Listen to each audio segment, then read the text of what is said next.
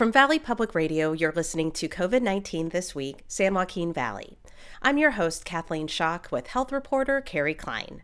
It's May 14th, 2021. A year into the COVID 19 pandemic, a lot of basic questions about the virus have been answered, like how it spreads and how it affects the body in the majority of people. But for many subsets of the population, unknowns still abound, including among pregnant women. Last month, an international research team published a wide reaching study of COVID complications during pregnancy. And Kerry's here to talk more about it. Kerry, welcome back. Thank you, Kathleen. First, as usual, let's begin with a valley wide status report. Okay, so new case rates and deaths due to COVID are holding relatively steady. Between 1 and 200 infections are reported every day, and around 30 people are dying of the virus every week. Hospitals are also still slowly seeing fewer and fewer COVID patients. And there's been more reopening progress this week. Madera County has advanced to the orange tier now, which means all counties in our area are currently in orange except for Merced, which is still in red. Vaccination rates are slowing here and across the country. Um, in the valley, about 35% of residents have gotten at least one shot. That's only one percentage point higher than last week, and 27% have been fully vaccinated. And then there was that big news out of the federal government this week as well. Yeah, um, two pieces of big news out of the federal government. Just yesterday, as you mentioned earlier in the show, um, the director of the Centers for Disease Control and Prevention announced that it's okay to stop wearing a mask if you've been fully vaccinated, even indoors. That's pretty huge. Um, the agency has been very conservative about masking since they first recommended wearing them. Um, however, there are some caveats. Everyone is still required to wear them in, you know, medical offices and in crowded places like nursing homes, buses, and airports. Plus, local regulations and businesses can still require masks, even if the federal government doesn't. And there is still a mask mandate in the state of California. And then, of course, there's more vaccine news. The Food and Drug Administration earlier this week approved the Pfizer BioNTech vaccine for kids as young as 12, and that's a huge milestone. Clinical trials are still continuing for younger kids. So now let's talk about how COVID can affect pregnancy. Kerry, tell us more about this big study of pregnant women that was published last month. So, this was indeed a very big study. It was published in the peer reviewed research journal JAMA Pediatrics, and JAMA stands for the Journal of the American Medical Association. Uh, the study had 50 authors. The leads are at the University of Oxford in the UK, but they worked with researchers from more than a dozen other countries to enroll pregnant women from local hospitals. Together, they enrolled over 2,000 pregnant women in the study, about a third of whom had tested positive for COVID while pregnant. It was the largest cohort to date of pregnant women in a single COVID study. And they set out to determine whether pregnant women with COVID were more likely to suffer complications during childbirth than their COVID negative counterparts, and whether their newborns were likely to suffer complications as well. So, what did they find? Well, the results were not ambiguous. Pregnant women with COVID were at an elevated risk of a lot of childbirth complications. I spoke about this with Robert Gunier, an environmental health researcher at UC Berkeley and one of the authors of the study preeclampsia was increased about 70%. Um, severe infections in the mothers was um, three times higher than the controls. And medically indicated preterm births were about twice as high. Women with COVID were also more likely to be admitted to the ICU during childbirth and then stay there an average of three days longer than COVID negative women. Plus, many of the COVID positive women died at a rate that looked much higher than among women without COVID. But the numbers are still low enough that there is a wide error bar on that rate.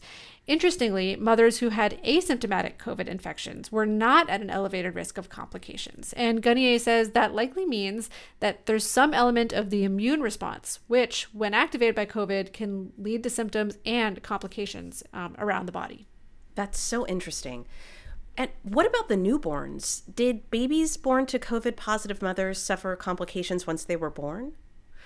Well, in some cases, yes. Uh, but first off, transmission between mother and baby was not actually very common. The researchers found that only about 13% of the COVID positive mothers gave birth to COVID positive babies, and it was most common among women who delivered by C section.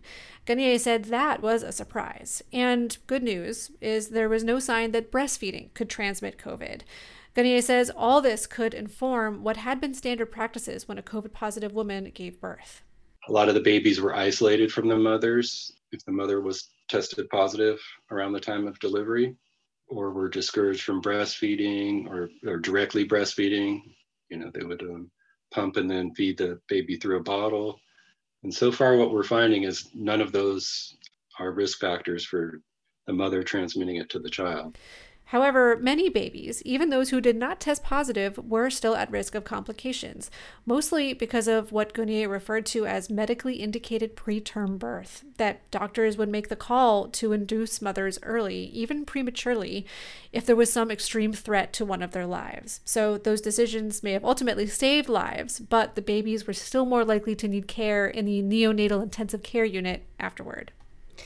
And then, always a question in a study like this is whether we could definitively say that COVID caused these complications.